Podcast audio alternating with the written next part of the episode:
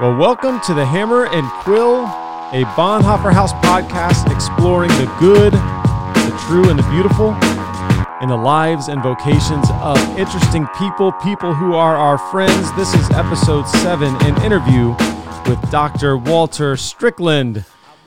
What's up, y'all? Well, thanks for joining us from beautiful campus of Southeastern Baptist Theological Seminary in Wake Forest. How are you guys doing? Good. How's it going, Walter? You know, I'm doing pretty well. We're sheltering in place down here. We've got lots of time to think and be with family, so I can't complain. You know, Walter, you always look so dapper whenever I see you. And even now, you're kind of dressed down because you're locked. You know, I promised him that he wasn't going to be on video. Yeah. But you look dapper even when you got that. Oh, he's okay. Even with the southeastern swag T-shirt, is still looking dapper down there. So, thanks for joining us. The office looks nice. Thanks. Spending a lot of time there. It's a great day when you can wear J's to the office, and that's Michael Jordan tennis shoes, basketball shoes. To the office. Oh yeah. Oh, speaking of Jordan, who's the professor that's always wearing Jordans? Stephen B. Ecker. Dr. Ecker. Dr. Ecker. Does he ever not wear Jordans? Let's see. I saw him at the funeral once. He didn't have Jordans on. Oh, tasteful. That was wise of him. You know, I remember he probably does. This is probably a normal thing. For my graduation, he had Jordans and a kilt on, I'm pretty sure. Yep. Mine too. Yeah, because he's a PhD from University of St. Andrews. There it is. And so he wore his regalia with his little, you know, kilt skirt, as I call it. And then he wore J's with it. Whenever you can wear your Jordans with a skirt, you just got to do it. Now, speaking of Jordan, y'all caught up on The Last Dance? I am. So I was born in Chicago. Yeah. And so I remember seeing Jordan and Magic play at Chicago Stadium. And so that was amazing. So my dad, myself, and my grandfather, three Walters, all went to go see a basketball game there, and you know, Bulls Lakers. And then ever since then, I've been a Bulls fan. And so that era is when I was introduced to the sport, and when I grew a love for the sport, which actually thrust me into playing a lot of basketball, which is actually a big part of my own story. But I'm eating it up. Played a lot of basketball. You think you could take Michael one-on-one? I think you could. Michael's not bad, but I think you could. I'm pretty confident. I am pretty confident that you would take me. Oh, that's why you would lose, Michael. I would have fun. I would have a lot of fun though. You would have fun. Michael's a lefty, so it's a little tricky. It takes a little while to get used to it. I haven't been playing as much recently. So maybe if I was playing regularly, it would be a little bit better of a match, but I haven't played in years, and I think I could still take you. By the way, I'm on episode 3. Oh, you're behind. I'm well behind. And we established this. He's younger, Walter. So he's the Kobe generation. So this is kind of like a new introduction, right? Yeah, I mean you knew I loved and still love basketball, and so yeah. And so I obviously know who Michael Jordan is and have watched tons of highlights, and but grew up watching and enjoying Kobe more than anything else. My brother and I, in fact, we parked ourselves in front of the TV and literally got every purple and gold item in our house. And we built like we didn't think it was a shrine. You were worshiping, but we put like all this purple and gold, like stuffed animals, T-shirts, like toys, everything behind us, and then we sat and watched the 1999, 2000, 2001, the three-peat, the finals for the Lakers. Yeah, yes. Whenever they went on their three-peat. Yeah. That was the era. That was a very worshipful experience for you. That was like a Jamie Smith book right there. It was, yep. I went to see Jordan play occasionally when he would come to D.C. because I was a Bullets fan, which was... They were the Bullets back when you were watching them. That's right. And like our best player was like Tom Gugliotta. So we would... Washington basketball. Yes, it was not a great time. We had some players back in like the early 80s, but we would just go to watch Michael. Yeah. And I'm still watching him on Sunday nights, loving watching it. I'm thinking about bringing my kids in. Have you brought any of your kids in yet to that, Walter? I haven't, but pro tip, if you watch it on ESPN, it's the non-edited version. But if you watch on ESPN2, there's an edited version The language is a little bit less salty. That's right. I'm thinking about doing the ESPN2 version with my kids. I think it'd be fun. I don't think Lila would be very interested. Yes, your 1-year-old is not going to pay much attention. Well, hey, Dr. Strickland, thank you for joining us here at the Hammer and Quill. This is a Bonhoeffer House podcast.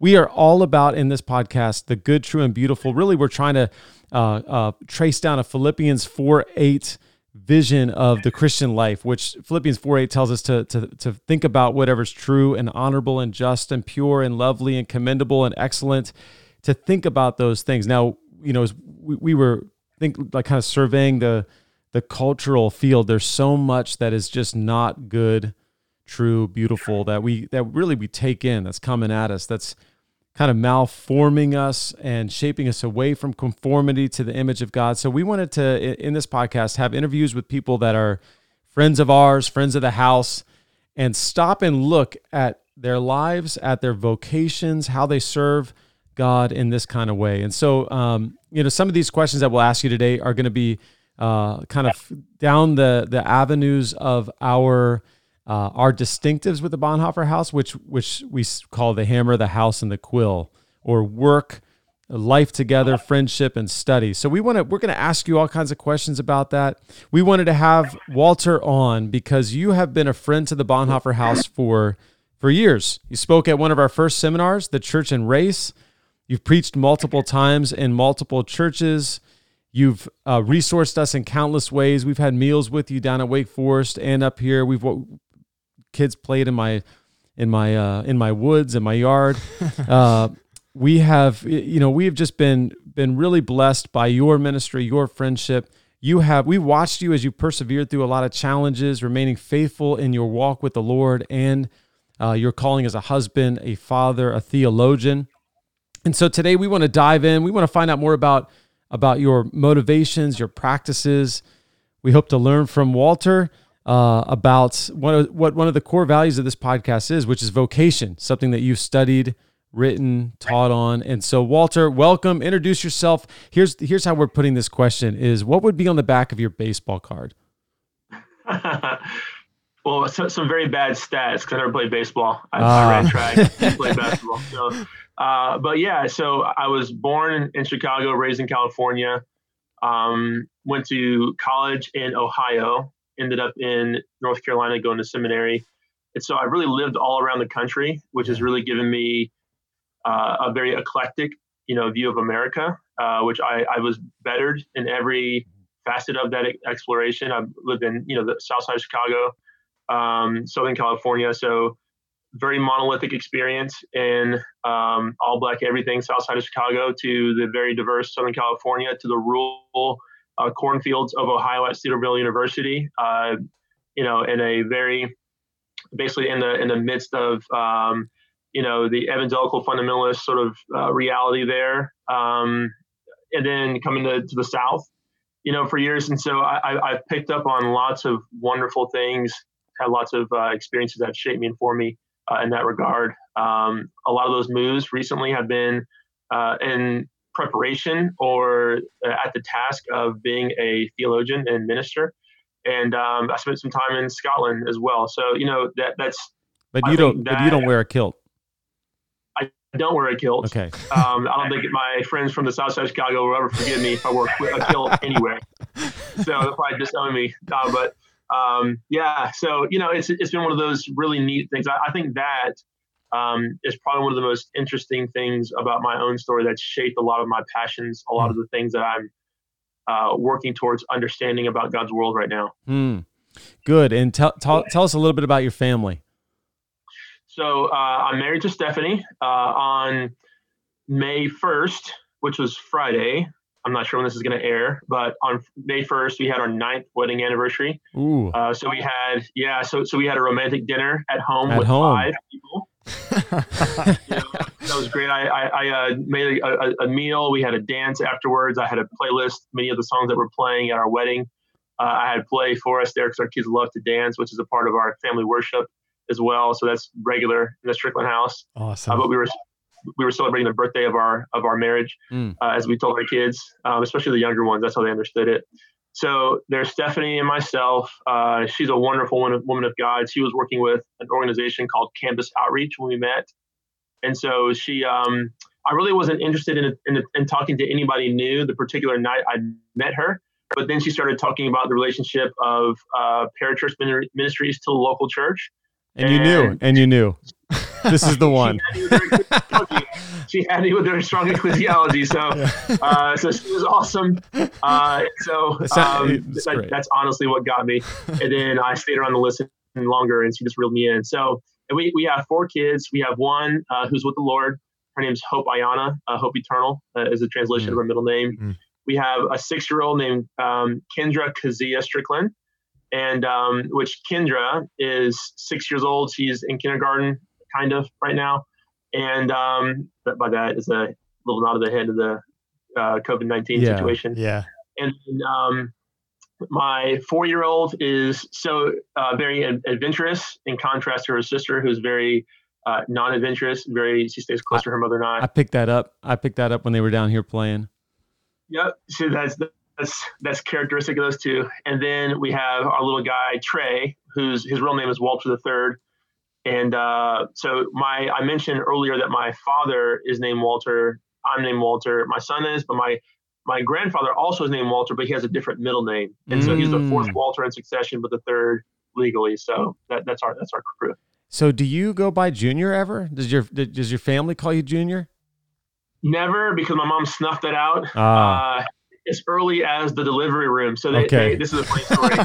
My mom is a strong, a woman. So she wrote out Walter Robert Strickland II, Roman numeral 2, as you see on all my stuff. That's what I see on your stuff. That's right. Yeah. And so, but they came back to do the check of, to say, hey, is this right for the birth certificate? And it said Walter Robert Strickland Jr. And so she looked at it and she said, this says Walter Robert Strickland Jr. That sounds like a boy. I'm raising a man. Oh, so she gave it back to him for him to fix it. So some people have called me Junior, but it's not because we want them to. It's because they just don't know better. Yeah. What a great story. You just sounds like a boy.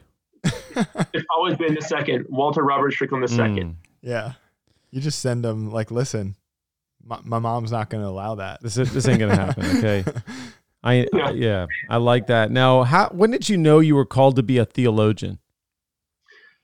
It's interesting. Part of the dynamic nature of walking with Christ is that it's a journey. It's a story. And so my own development is, I mentioned basketball. I'll just do this real quick. Basketball is a big part of my life. Getting ready to go play Division I basketball, tore my ACL meniscus. My senior year, just before the recruits came for UNLV and University of California, Long Beach. Then the Lord put me on my back for several weeks.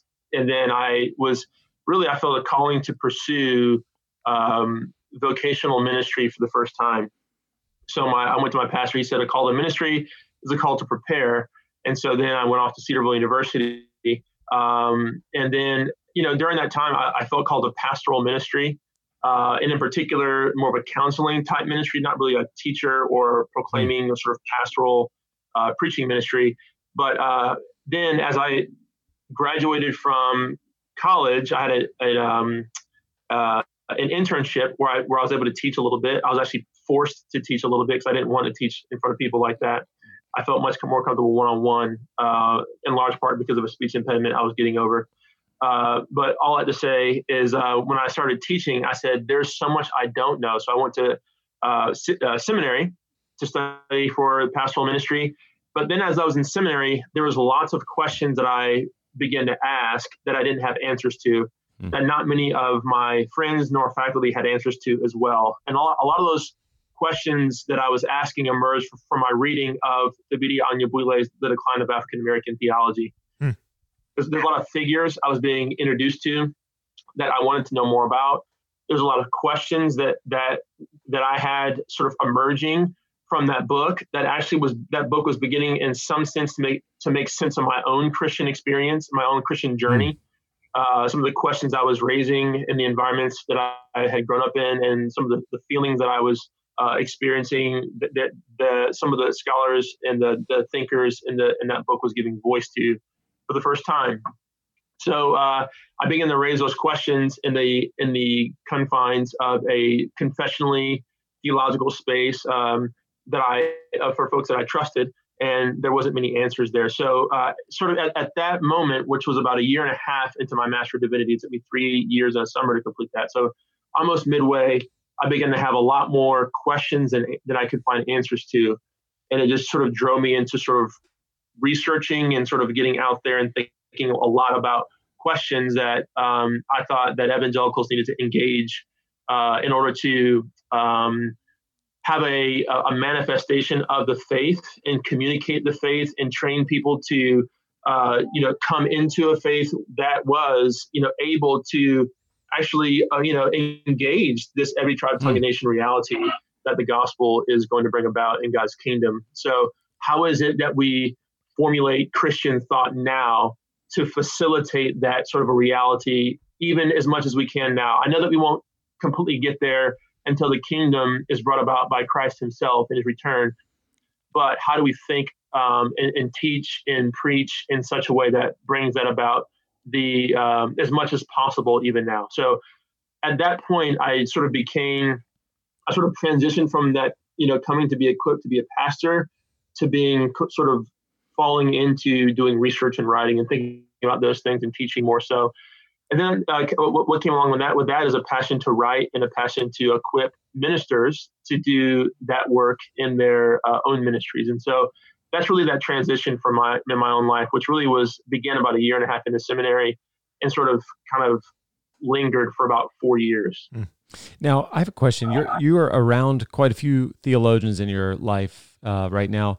Would you say that coming to questions that don't have answers, or questions that you're thinking, man, somebody needs to answer. Somebody needs to answer this. Somebody needs to write on this. Someone needs to engage in this is pretty common as far as sensing a call to theology, or to as far as vocational theology goes, right. Research, writing, yeah.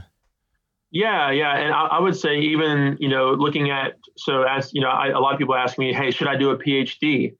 And the PhD shouldn't be entered into just, haphazardly. I mean, it has to be a reality that's drawing you into that, or you won't finish.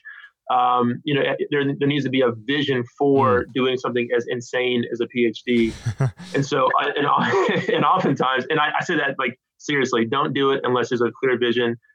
It's not something you say, oh, I'll just do it just to be better prepared. Well, you already have a master's degree. There you go. Continue to read books and stuff like that. But, as far as learning to think in that way, having to work through that much literature, I think that there has to be something that's driving you to want to contribute to the people of God in a very particular way that the PhD would, help you do, equip you to do. So a mentor of mine, Craig Bartholomew, he said, Walter, you need to stretch your gifts to meet the needs of the day. And I've received that and given that advice a number of times because, if there's a need that you see, if there's a question that you need to, that you wish was answered, that you think the people of God would benefit from, could it be that God is calling you to give an answer to that? And the answer could be yes, if the circumstances around your own life lend itself to doing that task of thinking and what have you. So that to me is a very good question that I would ask somebody if they are thinking about entering into pastoral ministry, or if they're thinking about entering into, being a theologian of any sort, biblical scholar, ethicist, philosopher, or if they're going to end up going into, a friend of mine was going to quit as his job as an associate principal at a school to go into pastoral ministry. But I said, dude, I think that you are uniquely gifted in the education God has given you, but your passion for Christ and your desire to remain true to his word, even as you are in that vocational space that's not characterized by objectives in your job description that have to do explicitly with ministry, but you're doing ministry. So that in and of itself, I think, is a very helpful sort of profile for you to remain as you are, where you are, with the spirit of equipping people to flourish according to God's design and what have you. So anyway, I know I'm probably getting ahead into all sorts of other questions I want to talk about, but that does lend itself to a larger conversation about why become a theologian, but why do anything in general. Right. I appreciate that. Even as you were sharing that, you shared it as a journey that has twists and turns and curves. And so, I just think that's really helpful for listeners who are, maybe asking that question. We live in college towns, and so who are trying to figure out what do I do next? What do I do with my life? And so I'm curious to hear when all the way back at the beginning of that story, when you first your minister said, what was it? Ministry means preparation. Yeah. So a call to ministry is a call to prepare. So even back then, were you recognizing or noticing, or were other people recognizing and noticing within you giftings that kind of led towards ministry? No, not at all. Well, I should say this. So prior to going to college, so I had applied to some schools as a business major. But it was really confirmed that ministry was a vocational ministry path was the pathway that God was leading me to. At a camp the summer after I graduated from college. So I went to that camp, and then after that is when I really, I told my parents, because that was a big thing for me. My dad is a chemist by trade, my mom's a teacher. And so we weren't a family of ministers. And so that was a weird thing for me to sort of admit. But when I told them, they said, that makes sense. And then I came to my pastor, and my mom and my dad said, it's probably good you tell, one of our pastors. So I had a really good relationship with Pastor Phil Neighbors, a dear brother, and sort of father in the ministry figure to me. And so I said, hey, Pastor Phil, can we talk? And I said, I sense that the Lord is pushing me towards ministry, whatever that means. I'm not sure exactly what that means, but he said, I've been waiting for you to come and have this conversation. So, which that right there, I mean, is important on identifying calling. That's an important aspect of what this means, because, as another mentor of mine said, if God is calling you to something, those closest to you will hear it as well. In the sense that, yes, God can, give you a passion for something. That's a good and godly passion. Then, are you equipped for the task that requires?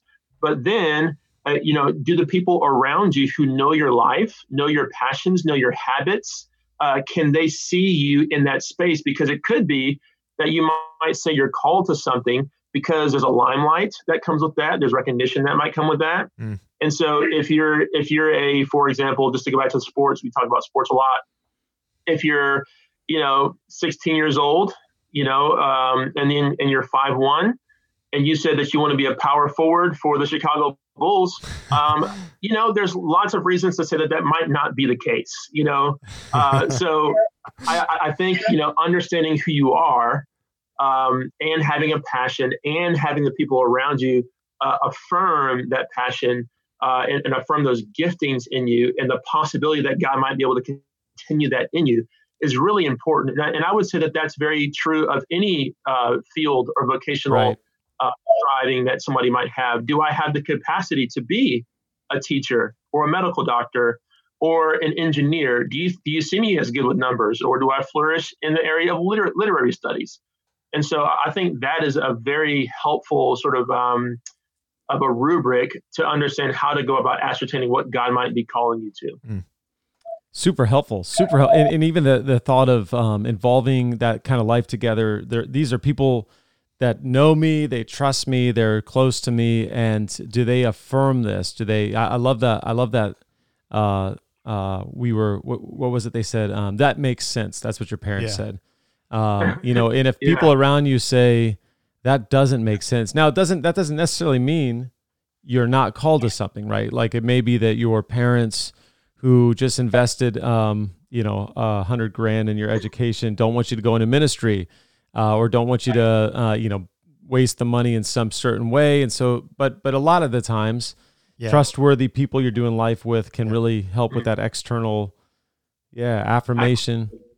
And so, and I would say a couple of things, you know, as far as you divulging whatever, you know, vocational striving you might be feeling on, you know, on the Lord laid on your heart, I would do it with people who are missionally minded, you know, to you. That's another qualification for that group.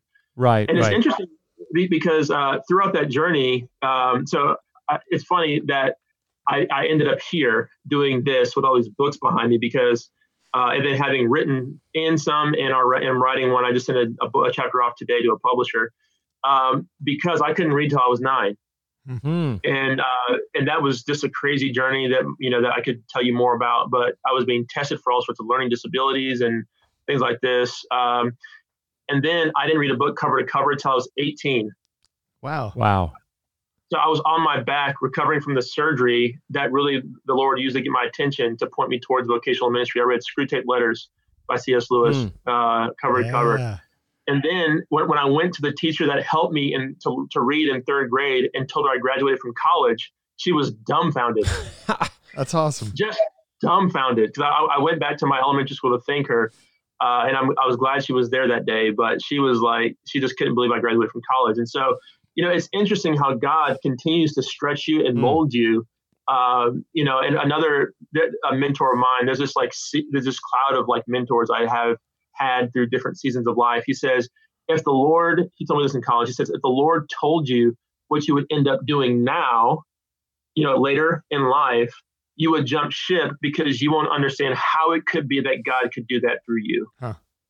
And so I think that was very profound. And so, and then I'll couple that even with like that the journey from point A to whatever that last point is in your life.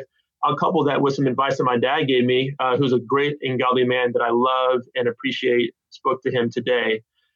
He says, the Lord can't steer a parked car.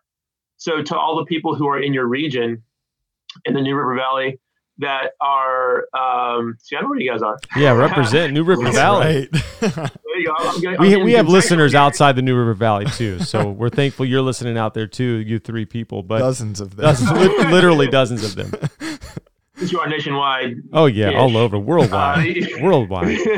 So my dad would say, you know, it's helpful for you guys who are listening, who are in school, who are making big life decisions, who might be petrified of making the wrong decision, is that my dad said this. One, God is a lamp unto your feet. He's not a headlight into the future. So take one step, and then that step will allow you in faith to see the next one. That's money. And so, we're snapping. Yeah. We need to snap future. Yeah. I love that. So, and then also my dad said, more colloquially, he said, son, you know, you can't steer a parked car. So basically, if you just sit there and, you know, with the steering wheel going left and right, no matter what you do, you're still not going anywhere, but you have to take a step. So even if you take a misstep or what might seem to be a misstep, but God later uses it, you know, in your sort of, and what he does through you in the future, you know, that step is not wasted. So just do something to steal that book title. Yeah. Someone should have wrote that book. Yeah. The young. That's good. Just do something. Ooh. Okay. Talk about your current vocation now, Walter. You're at Southeastern Baptist Theological Seminary, assistant vice. Vice. What are you? Assistant vice president. It's not assistant to the vice president. Assistant. It's associate vice president. There it is. There you go. It's a mouthful. Which I said, can we shorten that at all? And said, no. I just call you VP. So for a lot of VP reasons. Yeah. So talk about what you do now. So I have two titles at the seminary. One's the Associate Vice President for Kingdom Diversity Initiatives, which this drags on forever. But the long and the short of it is that we are trying to create an environment where men and women can be trained for ministry from any different background, and then anyone who comes here to be equipped to serve in any background, to serve people from every background. Right. And so people think about a diversity initiative. They think about a lot of sort of government-related things like affirmative action, Title IX, and these sorts of things. Our goal is a kingdom vision that we see in Revelation 7, 9, and 10, Revelation 5, 9, and 10, and that we are trying to facilitate an environment for all God's children to flourish so that we can then minister to all God's children. So our diversity initiative, yes, it does have drastic implications for persons who are not historically a part of the Southeastern family. But it has a lot to do with the majority culture students who are here, equipping them to understand how to minister the true gospel to people from a variety of different backgrounds that they haven't had those same experiences and what have you. What are the wounds in the communities that you might be going into? We are a Southern Baptist seminary, and we have a part of our denomination, our North American Mission Board has a strategy to plant churches, and we're focusing on urban areas. And what's true about these urban areas is that without a doubt, you will encounter all kinds of people if you're going to plant a church or minister in a church or revitalize a church in those environments. So the question is, are you equipped to communicate the redemptive message of Christ to people in a way that they can that resonates with their own experience? Not that it changes the message, it might change the on-ramp that you take to get them onto the way of Christ. And so equipping our students to be able to do that in such a way that's winsome, in a way that's heartfelt, in a way that is savvy, is the task that we're about with my administrative title. And then on the other side of that, I do teach theology. And so I'm just like any other theology faculty member, where I walk the major doctrines of the faith with our students. And I love that. I teach theology, what we call theology 1 in the fall, and what we call theology 2 in the spring. And we just march through who is God, who is humanity, what is the Spirit, who is Christ, His person and work, what is the church, the end times. All those major doctrines, we walk through those, and I teach my elective classes in the area where I have some expertise. Awesome. Love what you're doing down there. We never had you for any classes. You don't do many of the hybrids, do you? I've done one. Yeah. And I get so long-winded because I get so passionate and stuff. I just lose track of all time. Can't get through it. I just can't get through it. Yeah. Well, you should do some more. If you did more, we'd get our guys taking your class. Just take the Dr. Borger approach and just find some topics that you want to talk about. and just rattle them off. Yeah. We spent 3 hours on roll the first day of Old Testament 1. He is so fun. Yeah. That's awesome. If you happen to be enrolled at Southeastern and are listening, get Dr. Borger. Well, we can't recommend that anymore because we now provide Old Testament 1 and 2. Oh, that's true. On site in Roanoke, Virginia, through Dr. Gary Yates. Yeah. So join the Bonhoeffer House. Join the Bonhoeffer House. Take our course in Roanoke. But if you are on campus, by all means, take Dr. Borger. Good. Now, through this vocation, this calling that you have, you've been, man. From this beautiful New River Valley, looking at your life from a distance, you have really walked through a lot of challenges, a lot of challenges personally, professionally. How do you do it?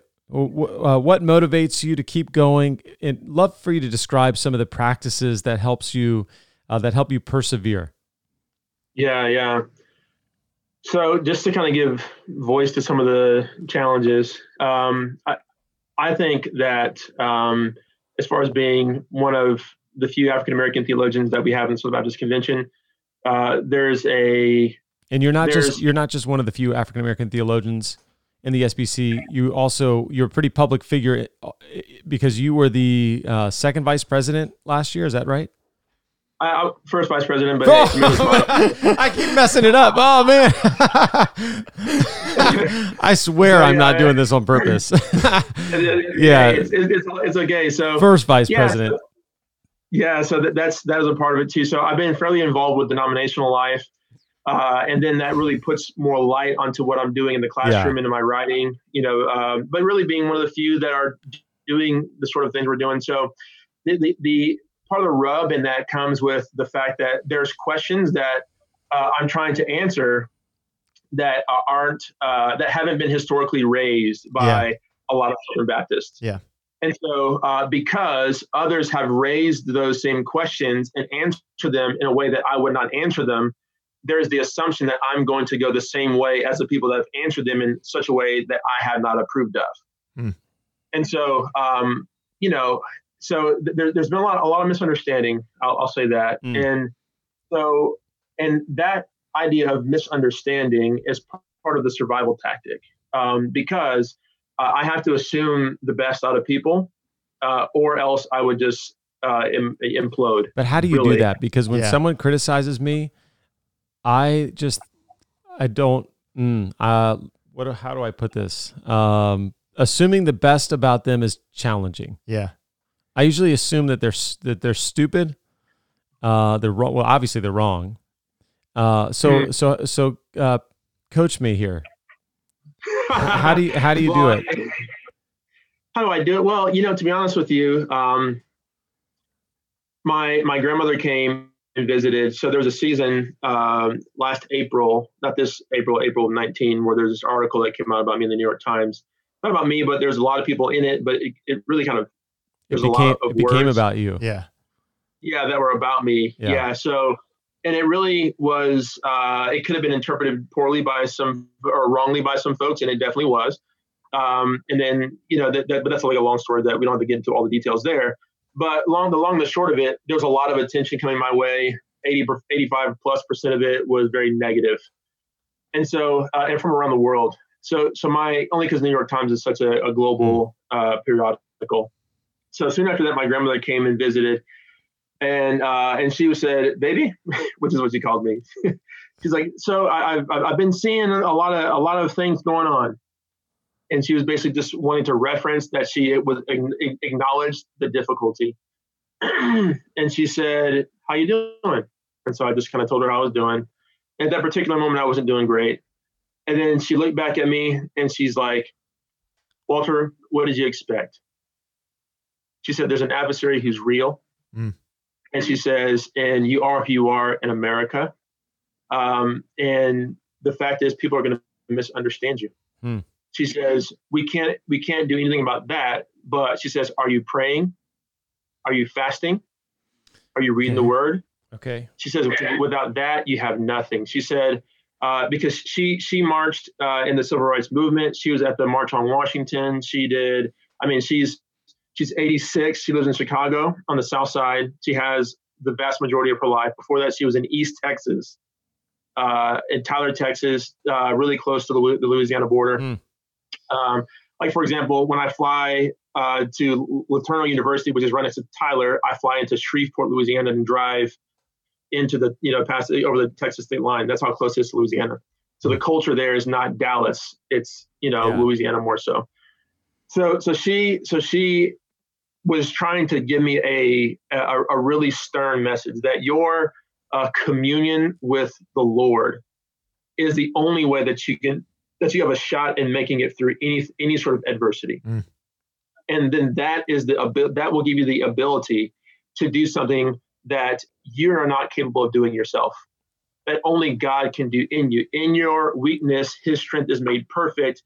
And she said, "And baby, the only way that you can do that is if you are, praying and fasting and reading the word."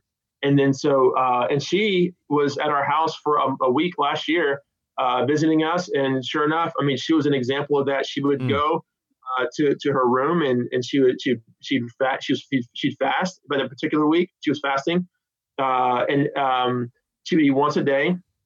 And at the end of the day, she would just disappear into her room. And she'd be reading the word and she would be praying. And so my grandmother is indicative of what was going on with the grassroots of the foot soldiers, is what we call them in the civil rights movement, is a very deeply spiritual, and I say spiritual as in Christian, deeply Christian foundation, because how in the world do you get bitten by dogs? And respond? How in the world does your child have a hose pointed on them and you don't respond with anger? Yeah. That's Christ in you. Yeah. So she said, that's what it is today. And she says, and if you don't have that as your foundation, then you have no hope. You might as well just quit now. Man, what? She was just telling me to press in. Amen. What a powerful, powerful statement.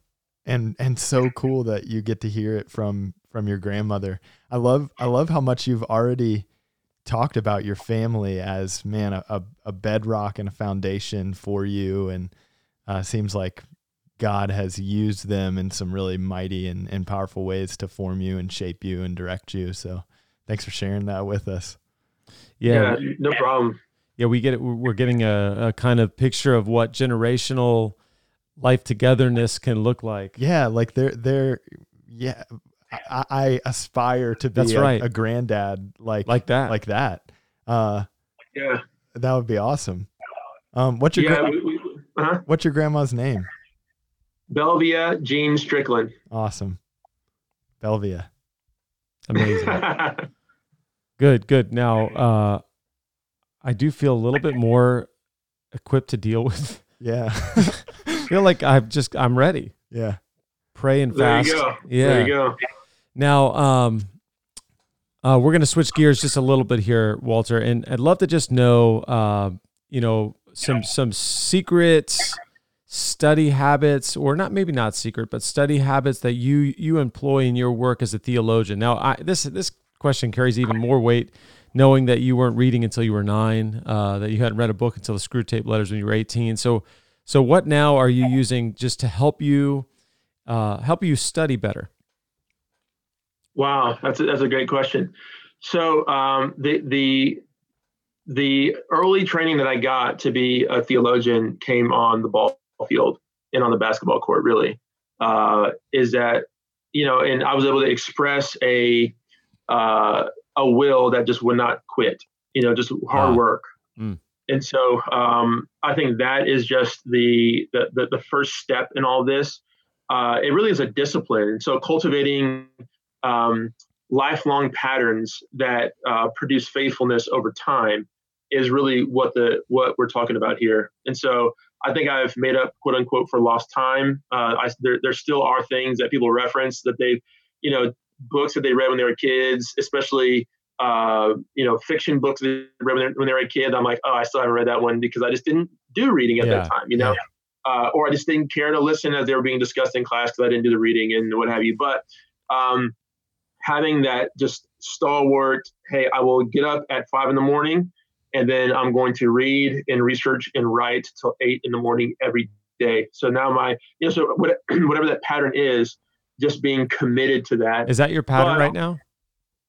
Yeah. So when I was a PhD student, it was, I would get up, start writing at 5, stop at 8 in the morning. And then Monday, Tuesday, Thursday, I would write from 8:30 to 10 p.m., which is not a pace that's sustainable whatsoever.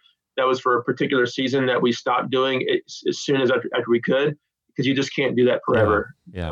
So it's unhealthy, and I think you'll die spiritually doing that, which I would augment that if I can go back and do it again, to have less time of study, to elongate my program, the PhD, to have a more sustainable spiritual life. So, but that's a different conversation, but we can talk about that if you'd like. Now during this immediate sort of COVID crisis, I'm actually getting a lot of time to write. I started writing at 6 a.m. And then I write till breakfast with my family. Then I go back into my office after breakfast and then write until lunch. And so I'm actually making some hay right now in writing projects, that's all at home for you now. You have a home office where you're doing that? Me. Okay. Yeah. So and it's great. And my kids are actually being troopers about not knocking on the door when I'm there, because basically from prior to the COVID crisis, they were trained that if daddy was home, he was available. Right. Because I would I would only research and write at home when they were asleep, and they sleep for like 12 hours. And so that gives me a lot of time. Good. Now, I've got another question regarding your vocation as a theologian. Tell us why theology is important for the average Joe. Yeah. And I would even tinker with the question a little bit, because if it's not pertinent to the average Joe, then you're not doing theology. And that's one of my own theological convictions, that if you aren't thinking about the things of God in such a way that's usable for the people of God, then what in the world are you actually doing? I've read plenty of books that that wouldn't pass that test. And unfortunately, people keep publishing them. Amen. And I think it's, on the one hand, for those in the academy, to impress those in the academy. Yeah. But the reality is that the reason I work at a denominational seminary is very intentional, because I want to be at an institution that's tethered to the local church. Amen. And so this is not a mistake for me, because there's been opportunity to do otherwise, even before the opportunity to be at Southeastern was available. And there's more zeros on other packages, but this is just a theological conviction to be at a place like this. And therefore, like when I produce texts in theology, when I write theologically, there is this gift that the African-American Christian tradition has bequeathed me, that there is, with the idea that, every doctrine doesn't find its fulfillment until it's usable. And so until it's immediately available to the church, to be able to use as people in the pew. So if I can't write a book published by Cambridge University and then go communicate what that means to somebody who's in the pew and why in the world that has any relevance to their life, then I haven't done my job. And I wonder, I wonder if even what you're talking about is part of the reason why a lot of the average Joe and Jane think that theology is not for them, because maybe they picked up the wrong book or the wrong theologian. They listened to. Sure. Yeah. Or even part of the reason why seminary has a bad rap. Cemetery. As overly intellectual or faith killing. Yeah, and it's interesting, because I'm of the mind to say that we can be fideistic. We have to be intellectually rigorous. There has to be that there is a depth that I take my students to, that I do in the classroom, and especially my doctoral students and people who are doing postgraduate degrees like the THM. I do take them to a depth that does root them with the larger ideas that are going on in the academy, so that they can engage. They're not intellectually pathetic. But if they can't then bridge that back to the person who doesn't have any clue of what all that stuff is. And so it's like I'm building this intellectual edifice that if I'm just equipping someone to be a Christian intellectual, I failed. I have to take the next step, which is really the actual game of theology. The task of theology is actually doing the work of actually making this so that it's illuminated in our lives. So there's been this sort of chasm between theory and practice, and the Western Academy has made it so that we can actually be experts in theory, never having done practice, and call ourselves an expert. And I think that's pathetic. More snapping, preach. More snapping. We have I figured out how to use it. There we go. Oh man, our first applause here. Yeah, on the Hammer and Quill. Now, let me ask you another question regarding that. Why is it important to read widely in theological study? So, in other words, why would it be important to read sources from outside of our particular theological brand or tribe or even maybe denomination? How can we remain solidly orthodox, theologically orthodox, maybe even remain in our theological commitments while we venture out and read people we might disagree with? Why would that be important? How do we do that? Yeah, definitely. So there's a couple of layers I'll sort of engage one at a time. The first layer are those who are in theological agreement with us on sort of fundamental issues, Christ's person, work, redemption, and what that all entails. So, I mean, I'm a thoroughgoing Baptist, but I do read those who are Lutheran, Presbyterian, Evangelical, Anglicans, and so on and so forth. Even though they're wrong about stuff. I mean, different. It's messed up. Yeah, exactly. You know, and it's because they might be asking a set of questions that need to be answered that those in my denominational family have not engaged for some reason. Mm. And so simply to see them ask those questions, and then usually there's a tradition of answering those questions that they have to help me engage a question I haven't had to answer myself. And so I can see them sort of work their way through things, and the process of them doing it, seeing the pitfalls and the successes, to then answer that question with some effectiveness for myself. And so, but then the question becomes, well, then why read beyond those who have the same theological convictions as you do? And I would say the answer is in part the same, because they might be asking questions that I'm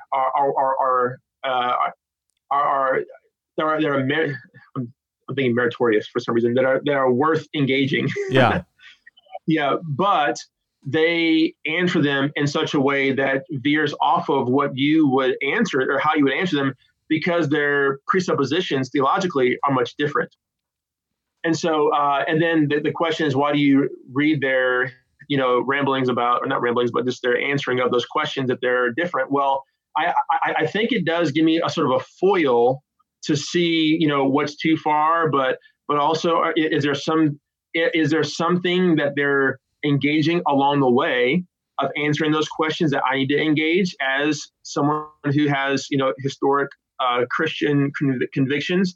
And the answer that I found in many cases is yes. There's things that I need to engage with as they're going along their journey and answering those questions, because you know, maybe we just haven't thought to answer them and raise those questions as evangelicals. And so not only is it good for me to stretch myself as a thinker without giving up my own convictions, because just because you read somebody who's of a different theological persuasion than you, that doesn't mean that you're becoming them. You know, it does allow me to engage them missionally. And then it allows me to engage in a world, you know, that is, you know, asking a different set of questions in a missional way as well. So, you know, it helps us to anticipate the questions that those who are opponents to the faith might ask, or even people who are more liberal in the faith, you know, and their presuppositions might have, so we can have a well thought out engagement with them and be ready to do so prior to the conversation. That's really helpful. Now, listen, we're out of time. So we had some great questions submitted via social media, like Melanie Thompson from Beautiful Floyd asked, what are some gospel-centered parenting practices y'all use? We don't have time for that, Melanie. I'm sorry. Seth McDuffie, our tremendous Bonhoeffer House designer, designed our hammer, the house, and the quill. He asked, do you have any suggestions for Orthodox Black theologians, theologically Orthodox Black theologians we should be reading? Maybe you could handle that in a lightning round. Give us just a couple. Brittany Osborne asked, what challenges have y'all faced as a biracial family? Sorry, Walter, we don't have time for that, but on another future podcast, I hope to tackle some of these. Yeah, get you back on. And Emily Worrell, Michael's wife, asked, can you even lift 100 pounds of flour? Now, this is because we have a picture to prove it. Michael lifted 100 pounds, two 50-pound sacks of flour recently. So we have proof that Michael can do it. Do you think you could lift 100 pounds of flour? I think so. Okay, I think so too. Yeah. You're a big, strong person. I think that would not be very hard for you, to be honest. The last round of like bench maxing we did, I think I got around 320. Oh, jeez. So Emily, yes, he's stronger than your husband. I was close to that. Yeah, like just give or take like 100. Yeah, we can get within 100 of that, Walter. All right, now we do a lightning round here, so we're gonna run right into this lightning round. What we want you to do is answer these as quick as you can, just right off the top of your head. Number one, LeBron or MJ? MJ, no doubt. No doubt. Agreed. Number two, if you could write one book and it was guaranteed to sell, right? This is just whatever you want. You don't have to worry about it. It's just going to, people are going to buy. It's jumping off the shelves. What would you write? I would write a book that summarizes the Christian faith as transformation, proclamation, and demonstration. Are you writing that right now? It's a Word document on my computer that's floating around that I'm gonna talk to my friend Julia Newbell to see if she'll publish it with Moody. Ooh. Oh. Keep your eyes out. Okay, great. Okay, if you could have one meal right now, pizza, tacos, burgers, which one? Tacos. Fish tacos, California, Venice Beach. That's right. That's the right answer. Not that there's anything wrong with pizza or burgers. All right, best book of theology for the average Joe.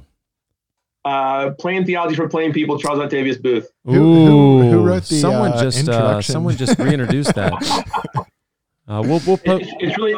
It is not a shameless plug because I don't get paid for any of That's right. You got paid once and for all for that, right?